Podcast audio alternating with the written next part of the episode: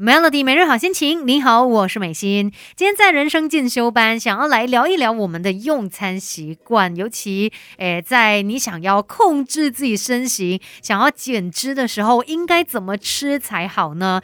当然，我们可能在比较以前的一个观念，就会觉得说啊，我吃少就对了，甚至可能啊，我就是饿肚子，不能吃这个，不能吃那个，那可能我才可以达到我要的效果。但是像我自己有时候也是有在尝试不一样的一些。诶，所谓的这个饮食法，那我认为啦，很多时候呢，真的不要饿肚子，因为你有没有发现，你可能可以饿一次两次，但有时候再饿下去呢，你又觉得，哎呦，你看我干嘛这么辛苦，我工作也好累哦，我要犒赏我自己，我不管了。于是你就狂吃、暴饮暴食，到最后呢，你前面的努力都有可能白费掉哦。所以我个人自己呃悟出的一个道理就是，如果你想要减重、想要减脂、想要控制你的身形，尤其想要从饮食这方面下手的话，千万不要饿肚子。只是说我们怎么样吃，我们选择什么样的食物那很重要，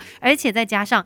运动前后又应该怎么吃，也是要特别来注意的。所以呢，我们今天就一起来了解一下吧。别小看自己，我们还有无限的可能。一起来上 Melody 人生进修班。Melody 每日好心情，你好，我是美心。今天在人生进修班呢，要来跟大家聊一聊饮食法。那，诶，说起来，如果你有一些特定的目标，想要减重啊、减脂，然后想要控制身形体重的话，那当然。在饮食这方面哦，我们要做出一些调整。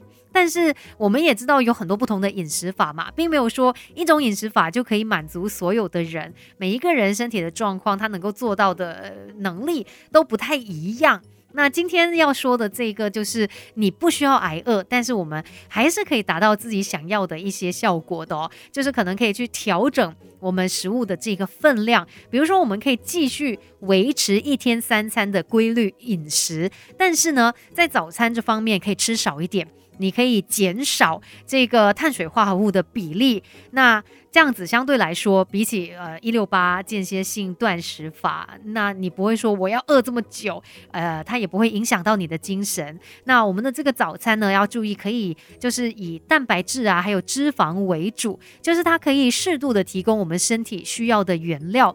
帮助你维持生活作息、工作。那如果是搭配运动的话呢，其实也可以帮助恢复代谢，减少肌肉的流失。所以这个是我们日常生活当中可以做到的。再来就是运动前后要怎么样吃呢？也有一些重点的，像是。在运动前，我们要看重的就是可以提供足够的能量，毕竟你要去运动，你要消耗的嘛。再来呢，运动之后我们要做到的就是最佳的补给，帮助我们减少身体的疲劳感，维持高代谢体质。等一下就跟你好好的来聊一聊。Melody 要学习的实在太多，Melody 人生进修班跟你一天一点进步多一些。Melody 每日好心情，你好，我是美心。今天在人生进修班呢，要特别来跟你聊一聊运动前后应该怎么吃。就如果你有运动，再搭配对的饮食方式哦。那你想要的这个效果，可能就更加容易达成了，双管齐下嘛。那运动前四个小时，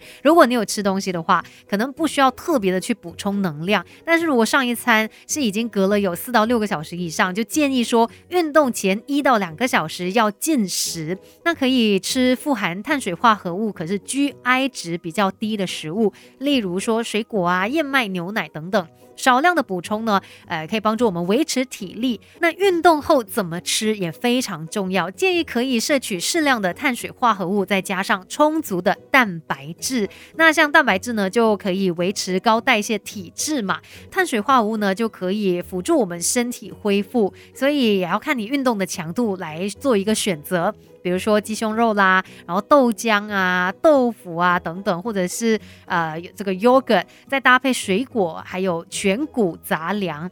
那运动后啊，吃东西的时间其实非常关键，真的要越快越好，越快补充呢，就越容易把养分送到肌肉，减少脂肪堆积的问题。因为很多人有一个误区，觉得说我运动之后我就不要吃太多东西了，要不然我刚刚这么努力运动，流这么多汗，这么辛苦，我消耗的热量不就白白费了吗？